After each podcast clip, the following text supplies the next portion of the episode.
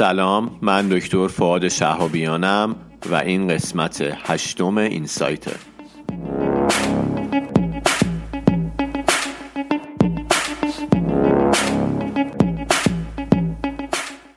این سایت به معنی بینشه و اپیزود میانی دنکسته که در اون ما بدون هیچ توضیح اضافه با همدیگه ابسترکت مقالات رو می‌خونیم.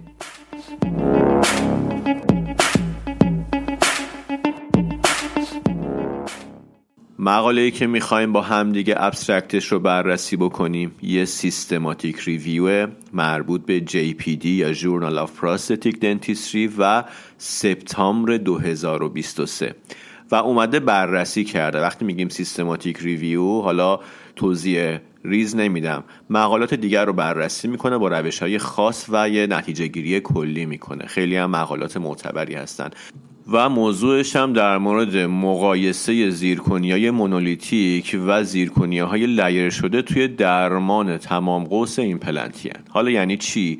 یعنی اینکه وقتی ما داریم درمان ایمپلنت انجام میدیم می‌تونیم zirconia مون monolithic باشه یعنی restoration مون تمامش zirconia باشه یا می‌تونیم frame مون zirconia باشه و روش بیایم به اصطلاح porcelain feldspathic layer کنیم و بازسازی بکنیم اومده این دوتا حالت رو توی درمان های تمام قوس ایمپلنت با همدیگه مقایسه کرده. ببینه کدوم موفق ترن خودش به اصطلاح مقاله تحقیقی نیست. همونجوری که گفتم یه systematic review و مقالات دیگر رو بررسی کرده.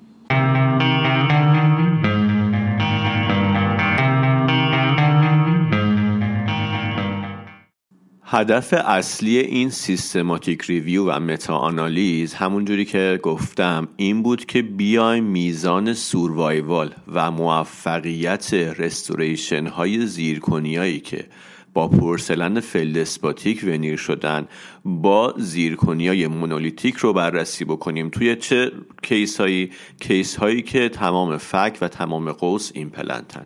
این دوتا روش ساخت restoration رو بیایم میزان موفقیتشون رو با همدیگه مقایسه بکنیم تو مطالعات مختلف. اما یه هدف دومی هم داشته. هدف دوم این بوده که بیایم ببینیم که مثلا اثر نوع نیروها چجوریه. cantilever داشته باشیم یا نداشته باشیم نوع zirconia فک مقابل location و همه اینها روی complication و میزان رضایت بیمار چه اثری داره؟ پس هدف اول بررسی میزان موفقیت این دوتا روش ساخت restoration توی درمان های تمام قوس ایمپلنت بوده. هدف دوم که توضیح دادم. حالا میریم ببینیم که نتایج به چه شکل بوده.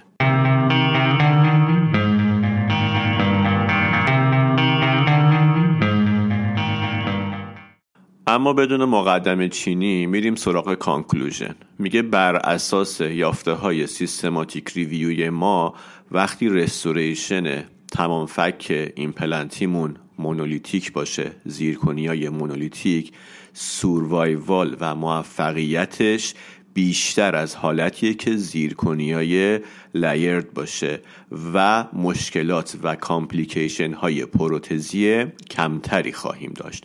توی بقیه مواردی که گفتم هدف دوم مطالعه بوده میگه خیلی اثر اون موارد دیگه مشخص نشد. خب قطعا نیاز به مطالعات بیشتر داره. ممنونم که وقتتون را در اختیار من گذاشتید. امیدوارم که اوقات خوبی رو داشته باشید.